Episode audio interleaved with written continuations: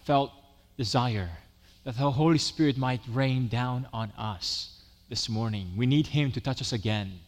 That is our prayer this morning. The word, well, the word of the Lord for us this morning will be read from the book of Acts, the Acts of the Apostles, chapter 13, or as is also known, the Acts of the Holy Spirit, or as the Acts of the exalted Jesus who accomplishes his work on earth through his Spirit who empowers his disciples. Would you open the book of Acts to chapter 13? If you are visiting us this morning, we want to remind you uh, or inform you that we are currently going through a series in the book of Acts. Uh, we are currently on chapter 13. And uh, if you did not bring your Bible this morning, we encourage you to find it uh, or grab the, pa- the Bible uh, in the pew in front of you. You may find this passage on page number 921. And uh, we will be continuing next week, Lord willing uh, to read the second half of chapter 13. We are in sermon 26, if I remember correctly, of this series. Here's the word of the Lord. Now, there were in the church of Antioch prophets and teachers Barnabas, Simeon, who was called Niger, Lucius of Cyrene, Manaen, a member of the court of Herod the Tetrarch, and Saul while they were worshiping the Lord and fasting, the Holy Spirit said, Set apart for me Barnabas and Saul for the work to which I have called them. Then, after fasting and praying, they laid their hands on them and sent them off. So, being sent out by the Holy Spirit, they went down to Seleucia, and from there they sailed to Cyprus. When they arrived at Salamis, they proclaimed the word of God in the synagogues of the Jews, and they had John to assist them. When they had do- gone through the whole island as far as Paphos, they came upon a certain magician, a Jewish false prophet named Bar Jesus. He was with the proconsul Sergius Paulus, a man of intelligence who summoned Barnabas and Saul and sought to hear the word of God. But Elymas, the magician, for that is the meaning of his name, opposed them seeking to turn the proconsul away from the faith. But Saul, who was also called Paul, filled with the Holy Spirit, looked intently at him and said, You, son of the devil, you, enemy of all, right, of all righteousness, fool of all deceit and villainy, will you not stop making crooked the straight paths of the Lord? And now, behold, the hand of the Lord is upon you, and you will be blind and unable to see the sun for a time. Immediately, mist and darkness fell upon him, and he went about seeking people to lead him by the hand. Then the proconsul believed when he saw what had occurred, for he was astonished at the teaching of the Lord. Amen. This is the word of God for us, for our hearts this morning. Would you bow with me in a word of prayer, asking the Lord to guide us, speak to our hearts? O oh, Holy Spirit of God, you are among us. We ask that you would touch us as we have just heard the reading which you have inspired.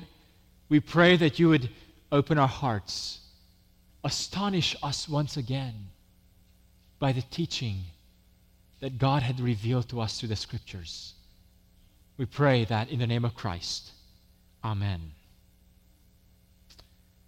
Well, friends, last week we looked at this book of Acts at one major, perhaps last flashback of what was going on in the church in Jerusalem with its challenges, with its persecution, and how God rescued Peter miraculously in order to encourage believers in their faith that indeed God is in control of all things. God is able to rescue, God is able to triumph, even when it feels like the enemy, like the world, like the government is in control.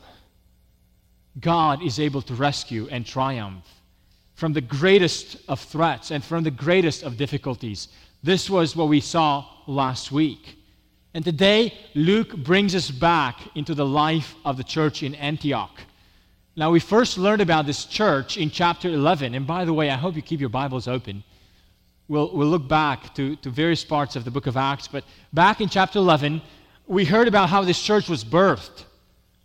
Jews were uh, people of Cyrene who happened to come to Antioch, started preaching the gospel, and their custom was that they would preach only to the Jews. But something weird, something different about the, the people of Cyrene who moved to Antioch, they started speaking outside the box. They started speaking not just to the Jews, but to the Gentiles also. And we read in chapter 11 that the hand of the Lord was upon these gospel proclaimers. And people who were non Jews started believing the word of the Lord. And there were many of them. So many that the church in Jerusalem asked one of their members, one of their uh, leading members by the name of Barnabas, to go to Antioch and check him out to make sure that what was happening there was legit. So Barnabas comes and he sees the grace of God being poured upon the city because so many of the Gentiles became believers and followers of Christ. So, what does Barnabas do?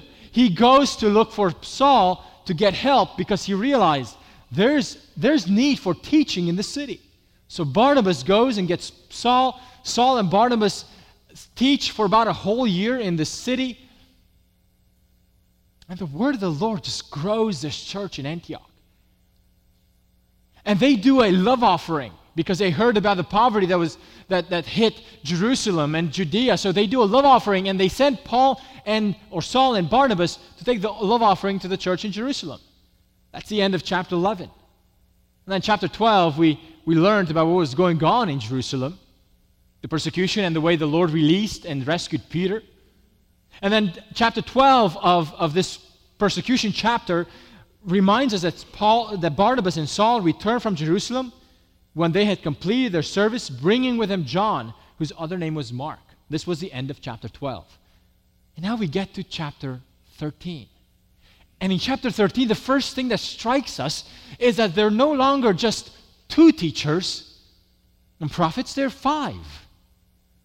And there's, if you look at their names, there's, yes, there's Barnabas, and there's a guy by the name of Simon called Niger. Most likely that was also a reference to the fact that he may have been a dark color, um, an African.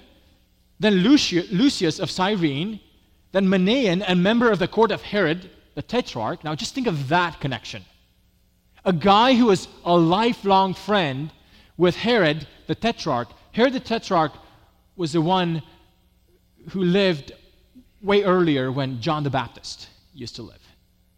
Okay, so this was about 20 years ago at this point, but Manaen was a lifelong friend with him. That means that the gospel has reached even some of these folks who had a very strategic uh, background, politically inclined background. The gospel reached them too. And Manaen is now part of the leadership of the church in Antioch. He is one of the, the five spiritual leaders and then Saul as well. How did this church get here? How did the church in Antioch get to such a prominent place? And then, of course, we will see that they become ascending church. A church from which, from among which the Lord has called out missionaries. And what we know is that the first missionary journey in the book of Acts begins here. How did it start? It started from the church of Antioch. What happened to this church that grew so rapidly? That the Lord was doing such an amazing work in their midst, that they became a powerful mission agency, if you will, a mission center from which people were sent off to take the gospel to the ends of the earth. Well, I would like to look this morning at the work of the Holy Spirit in the life of this church. What was the, what was the Spirit doing in the life of this church. And what was the church doing so the Holy Spirit manifested in this way? Let's look at three things about the Holy Spirit as we look at the Spirit's leadership in missions in the church in Antioch. Here's the first thing that we see about the Spirit's work the Spirit took the initiative. The Spirit took the initiative. Look at verse 2. the Spirit gave the command to the church in Antioch Set apart for me Barnabas and Saul for the work to which I have called them. Now, notice the two prepositions. Um, and no, this is not a grammar class. Prepositions means the, the word's for in this case. Look at what the Spirit called these two brothers for. The church was called to set them apart, to set these two spiritual leaders apart for two reasons for the Spirit and for the work the Spirit called them. In other words, the work that the Spirit will assign them cannot be done apart from being set apart for the Spirit, not just for the work of the Spirit. Now, why is that important? It's a small detail, but I want to bring it out to you this morning because at times Christian workers, at times pastors, at times missionaries, at times you, the members of the congregation, feel like the work of the Spirit is more important than the Spirit. At times it feels like we are so busy. We're doing the work of the Lord that we don't have time for the Lord. Have you ever been there? And here the Holy Spirit, in such a beautiful, minutiae way, reminds us and reminds the church in Antioch that as they will set these two brothers apart, they're first to be set apart for the Spirit and then for the work of the Spirit. Now, these two brothers have been already heavily involved in the work of the church. They have been heavily involved in serving this church in Antioch. They, their names are included among the five names of, of uh, in verse 1. And of course, as we saw, they were involved in actually serving this church for a whole year with teaching them the Word of God. So, in some way, we have to be cautious not to assume that this call is to set them apart for the ministry. This is not a setting them apart for the ministry. These brothers were already heavily involved in the life of this local church, in the life of leading this local church. Barnabas has already been sent by the church in Jerusalem to Antioch. And yet, they're set apart for a specific project, for a specific ministry that the church in Antioch had to release them to do. And this begins what we know as the first missionary journey in the book of Acts. Now, let me say this this title, the first missionary journey, is really a, not a good title because it makes it feel like the church was never on a mission prior to this point. Uh, the people were doing gospel sharing already in various ways prior to this mission trip. And yet, there's a sense in which this is the first organized, deliberate, intentional going out in various parts and then coming back to the church of, of Antioch to give a report. But what's amazing about this so called first missionary journey is that it's not the church's initiation, it's the Holy Spirit's initiation. Luke wants to tell us that it's the Spirit's initiative. It's not about the fact that finally the church is getting gone and becoming missions minded. Have you, have you ever heard that about churches?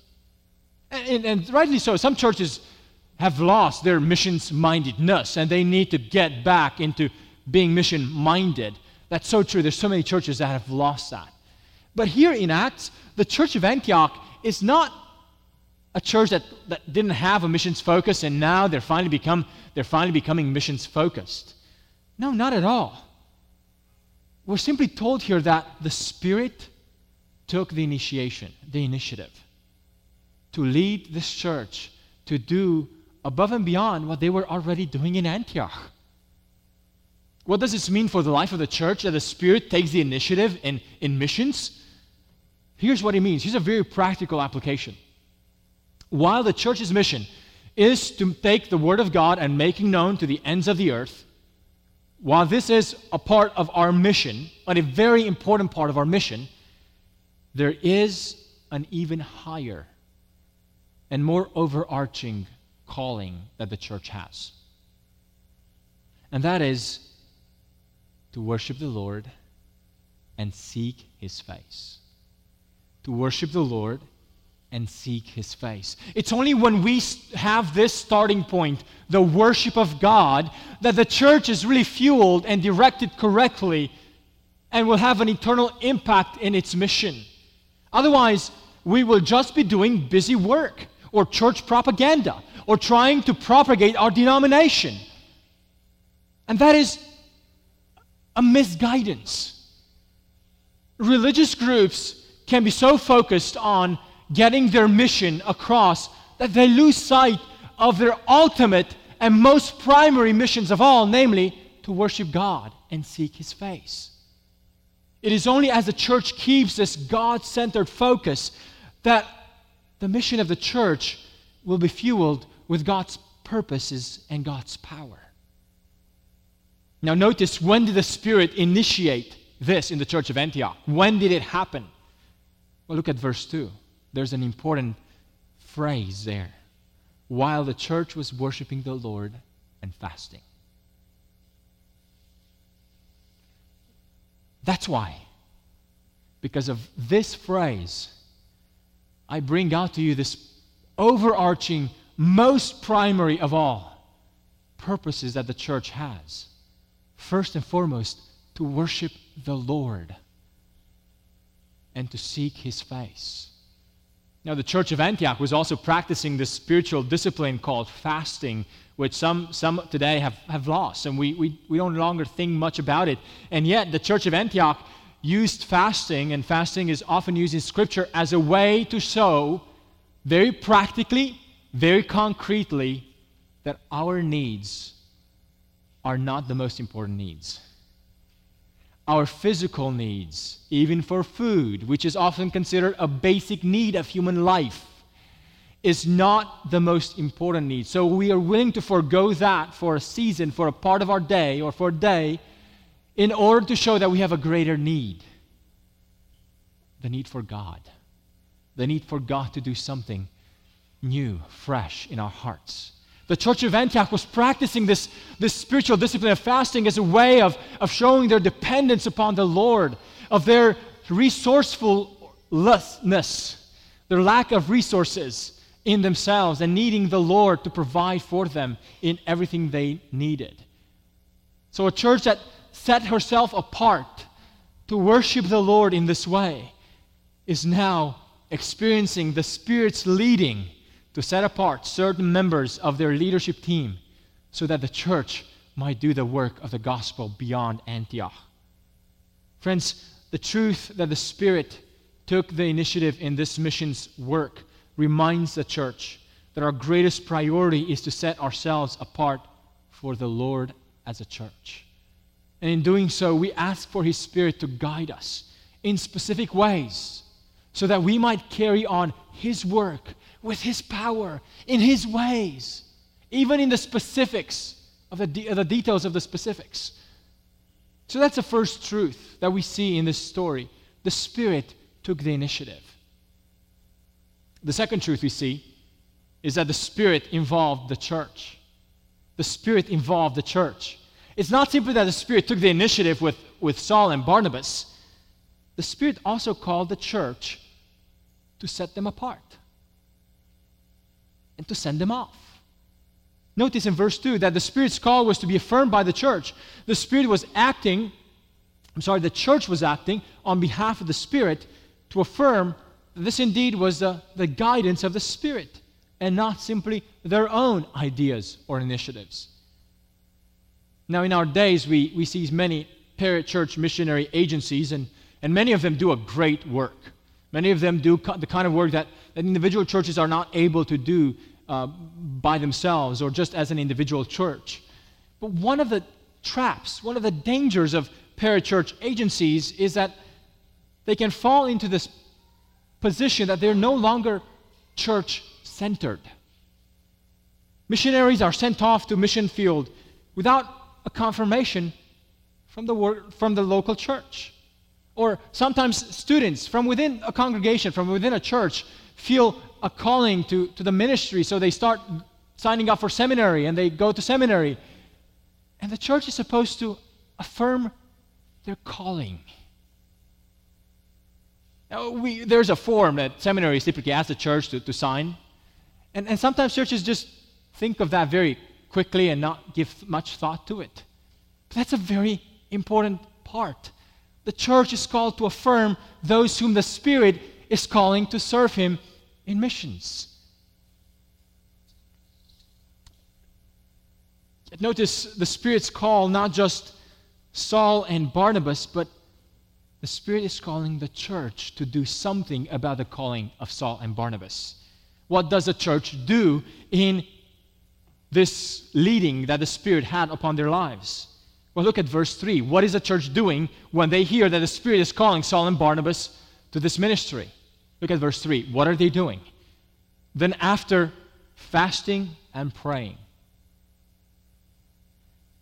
after fasting and praying. Now, notice that even though the church had been praying prior to the Spirit's command, they were worshiping the Lord and fasting. Then the church gets a news somehow. We don't know exactly how. We don't know it was a prophetic word that just was uttered during the church service, or that somehow the Lord put it in the hearts of Saul and Barnabas to go, and that was the way the Spirit spoke. We don't know how the Spirit spoke. But after the Spirit made it clear that he has this calling for Saul and Barnabas, and the Spirit made that calling clear to the church. What does the church do? They don't just send them off, they do more praying and fasting. Now, here's another interesting thing. I could understand if the church did more praying and fasting about some members that, that weren't really well known and haven't really proved their calling in the local church. But Saul and Barnabas? They had been two of the five leaders of this church. Their calling to ministry and their giftedness to ministry had already been known and proved. And yet the church still took time to pray and fast before sending them off. Oh, friends, the community in which a spirit leads in this kind of way cannot overdo the act of praying and fasting. What a great diligence this church took in affirming the leading of the Spirit of these two new missionaries. Now, turn to chapter 14, verse 23. We'll see this phrase, praying and fasting, appear again in another important part in the life of the church. And when they had appointed elders for them in every church, with prayer and fasting, they committed them to the Lord in whom they believed. Did you see that? Now, in the life of local churches that were re- newly planted at the end of this missionary journey, Paul and Barnabas appoint elders, appoint spiritual leaders for the church. But that appointment happens with prayer and fasting. Do you see how careful the church is, is working through this act of who's called to serve with the gospel?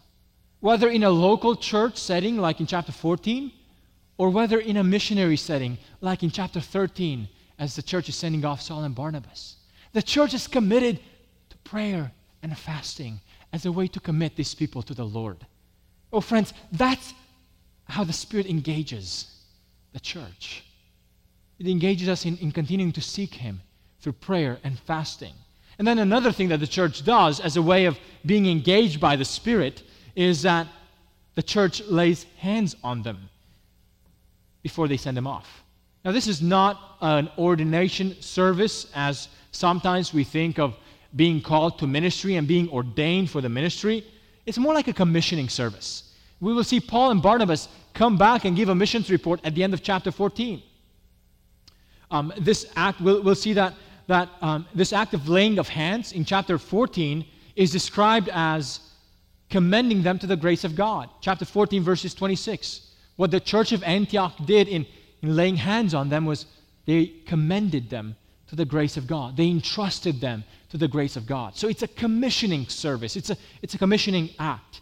This was the way the church of Antioch was engaged by the Spirit to get involved in the sending of these two missionary uh, callings, Saul and Barnabas. So the church sent them off.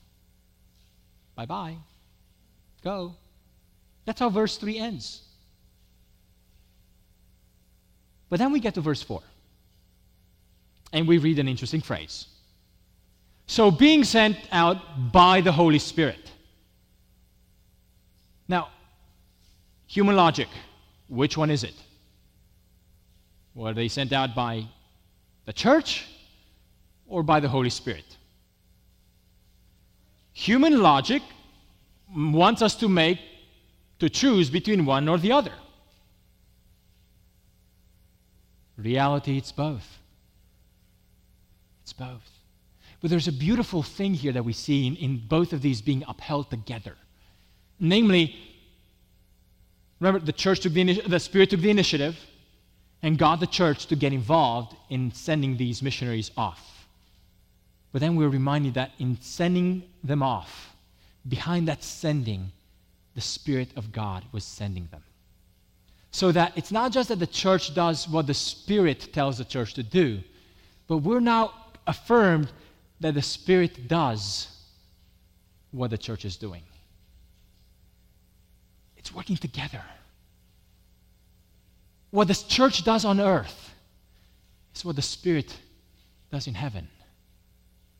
It's not either or, it's both. God has chosen to work through means, through human means. What that means for us is that we see a beautiful picture between the ministry of the church and the ministry of the Spirit working together. One works through the other. The Spirit works through the church, and the church works because of the Spirit. We should not do anything without the Spirit's guidance and assistance. And we should do everything that the Spirit calls us to do as a church. This close link between the Spirit and the church working so well together brings a great challenge to a particular group of people today. Have you ever heard people who distrust organized religion? They want to have nothing to do with a church. They think they're Christians, they think they follow some sort of religious experience, but they will have nothing to do with the local church. And, and, and some might simply call it they, they just distrust organized religion. We had someone come in here a few, week, few years ago who, who came with that kind of a, uh, obstacle in his own heart and mind. What's interesting here is that the Spirit chooses to work through the church. And when a church leads or lives this kind of life of worshiping God as a primary focus and being always looking for the Spirit's guidance and ready to obey the Spirit's guidance, that kind of church will be the means by which the Spirit works on earth. So, what the church does, the Spirit does also. So, how can people today just put this blanket they distrust organized religion when the Spirit of God works through people gathered on earth who worship His holy name on a regular basis, on a consistent basis? Here, the Spirit's involvement of the church shows how important the role of the church is in missions, how important the role of the church is in what the Spirit is doing around the earth, around our globe. By the way, we see at the end of chapter 14, Paul and Barnabas come back to the church of Antioch to give a report of what God has done through them to open a door of faith for the Gentiles. So, bottom line here is it's not that just that the Spirit takes the initiative. We see that, we saw that first. But then the Spirit engages the church so that a church submitted to the Word of God and to the leadership of the Spirit will be the means by which the Spirit will do its work. But then we see a third point. Once Saul and Barnabas are sent off and they start their missionary journey, Luke chooses to tell us about the first conversion experience in this first missionary journey, if you will. We see here a third point that the Spirit revealed people's true convictions. The Spirit revealed people's true conditions. It's a Spirit working through the work of Saul and Barnabas. Now, there are several emphases that, that Luke brings from, out of this conversion story. This proconsul even though he was. Um, he had uh, an, initial, an initial interest to hear about the word of the Lord. He had a man around him who was trying, working hard to persuade him away from trusting in Christ. And we're told a very interesting detail that he was a Jewish magician. Now, that's a big deal. He was not just a magician, he was a Jewish magician, which means in the Old Testament, God had given incredibly clear details and commandments how the Jews should not be at all involved in the slightest activity with magic. And here's a Jewish magician. What's worse about him, or irony about him, his name is Bar Jesus.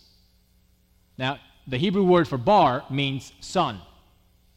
So his name was literally translated son of Jesus. Now, don't think of Jesus necessarily as Jesus, it, could mean bar of Joshua, right? Hebrew name, Jesus Joshua, which literally means son of salvation. That was his name. Until Saul encounters him. And filled by the Holy Spirit, Saul gives him or the Holy Spirit through Saul identifies his true condition. He's not a son of salvation.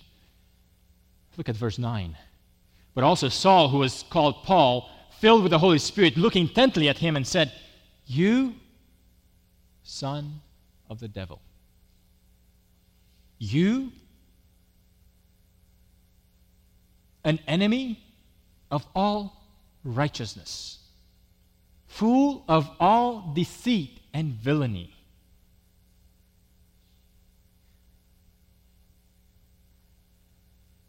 Pretty hard words. And they're spoken by the Apostle Paul.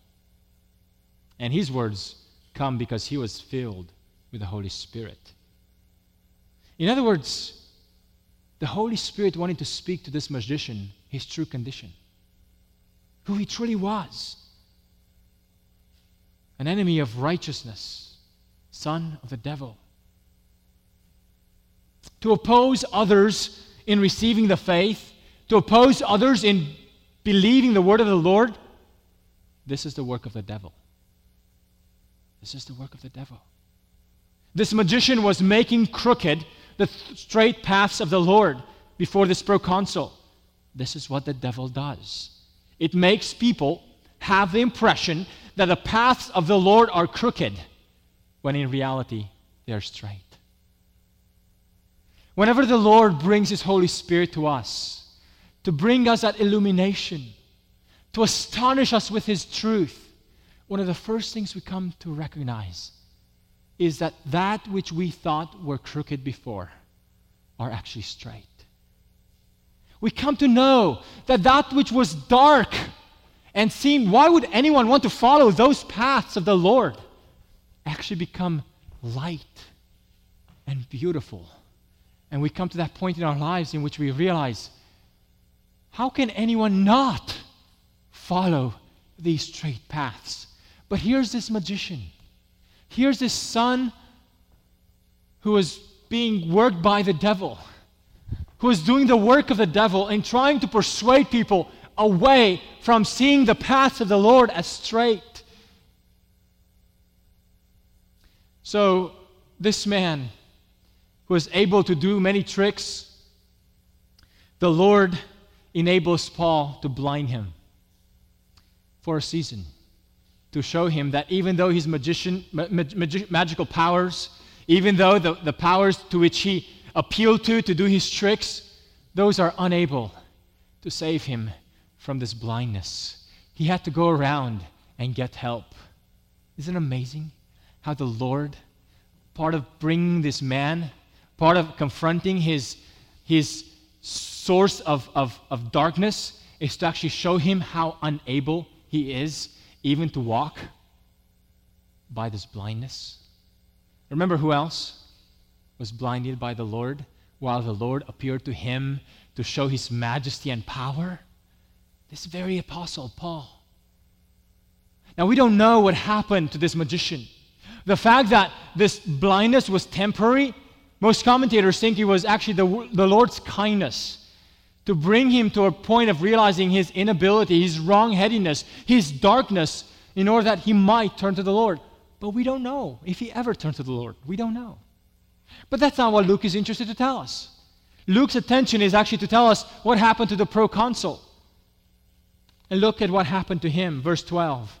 That the proconsul believed when he saw what had occurred, for he was astonished at the teaching of the Lord. Friends, there's something absolutely astonishing about this conclusion. You know what's so astonishing about this conclusion? It's astonishing what astonished the proconsul. Okay, let me try again. It's surprising what astonished the proconsul.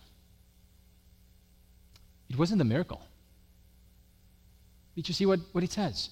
Then the proconsul believed when he saw what had occurred. Why did he believe? Why did he believe? For he was astonished, not at the miracle, but at the teaching of the Lord. That's the astonishing thing about this astonishment. That what astonished this proconsul was the teaching of the Lord. Now, the Lord may use miracles as He chooses. It's not up to us to demand them or to put conditions on the Lord to do it. He may choose to use miracles whenever He wants to. But faith doesn't come by seeing miracles. Faith comes by hearing the word of Christ. That's what Paul says in the book of Romans, chapter 9. And here we see that for this proconsul, saving faith took heart in him, took root in his heart when he heard the word of the Lord. Oh, friends, this is saving faith. It involves a hearing, it involves an acceptance that this indeed is the word of the Lord, but then it involves a, a submission, the kind of thing like, oh my goodness, this is it. This is the word of the Lord. This is what it demands. This is what it promises. This is what it offers. It's, it's these parts of not just a hearing, a physical hearing, an intellectual acknowledgement, but that kind of heart astonishment. It's like when your heart stops and, like, oh my goodness. This is what the Lord requires. This is what the Lord has done. Oh my goodness. Those of you who are Christians, do you ever remember that moment in your life when you first understood the gospel and you first believed it because you heard it in its true power and you were astonished? And you could not do anything but turn to the Lord. Do you remember? When it made sense. And when it felt, it felt like it gripped you. It's that astonishment that the word of the Lord is true and powerful to save you and I and sinners like us. That's the word of the gospel. That's the word of the Lord that produces astonishment. True faith is not just an acceptance of some religious truth as if it's trivial truth. Saving faith is produced when we come to realize that a holy God would pursue sinners who deserve his judgment, and yet his holy God pursued us in love instead of judgment by giving us his holy Son, his only Son, to die as a penalty for our rebellion, so that those who hear the truth of Christ's death and his resurrection on our behalf might turn to him, and those who turn to the Lord might receive eternal life.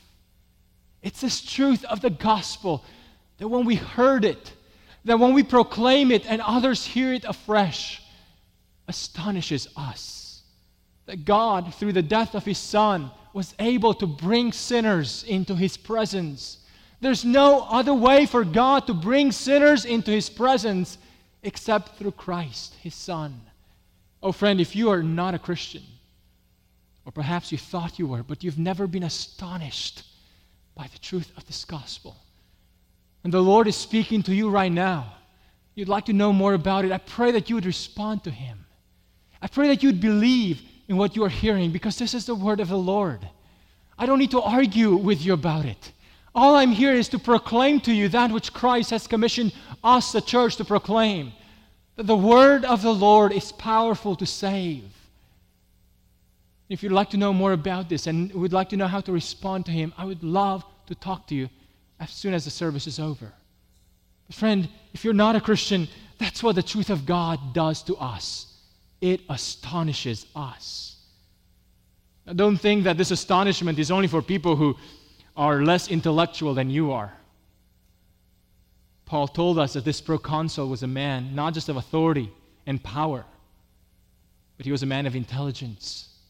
But despite his power, despite his, his, his high profile, despite his intelligence, when he heard the word of the Lord, it astonished him.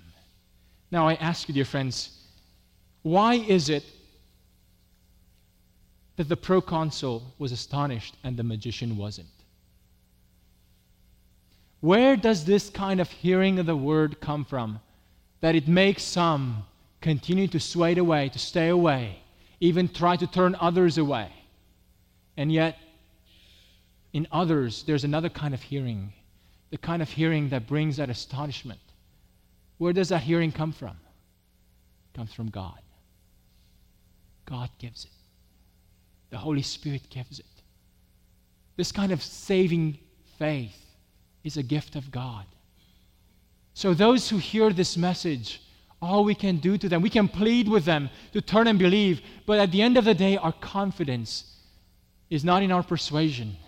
Our confidence is in the Spirit of God who shows people their true condition and makes them believe and gives them the kind of hearing that makes them turn to the Lord and they are saved. Friends, I pray that we as a church would put our confidence in the Spirit of God. The Spirit who takes the initiative to get us on mission. The Spirit who engages a church to do His work so that the work of the Spirit of God on earth is done by the church of God. The Spirit who works in such a way that He shows people their true conditions. The Spirit who brings a kind of hearing that makes people be astonished. For church and friends, I have another prayer for our church.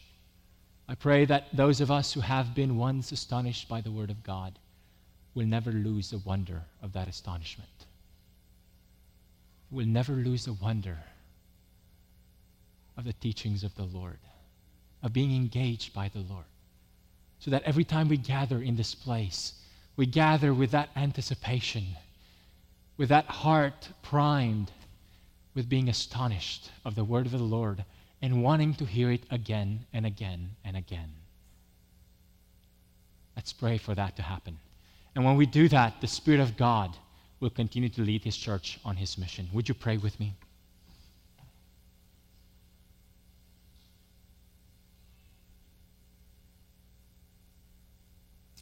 O mighty Spirit of God, mighty Holy Spirit who live among us, who dwell among your people, we pray. We pray that once again you would bring to our attention the beauty of Christ, the beauty of what Christ has taught us, the beauty of what Christ has done for us to save us from our sin, to save us from our own imprisonment, our own enslavement to rebellion, to our own ways, to our selfish ways. O oh, Spirit of God, we pray that once again your people would be astonished by the presence of Christ, by the teachings of Christ, by the salvation of Christ, by how treasuring Christ is for us.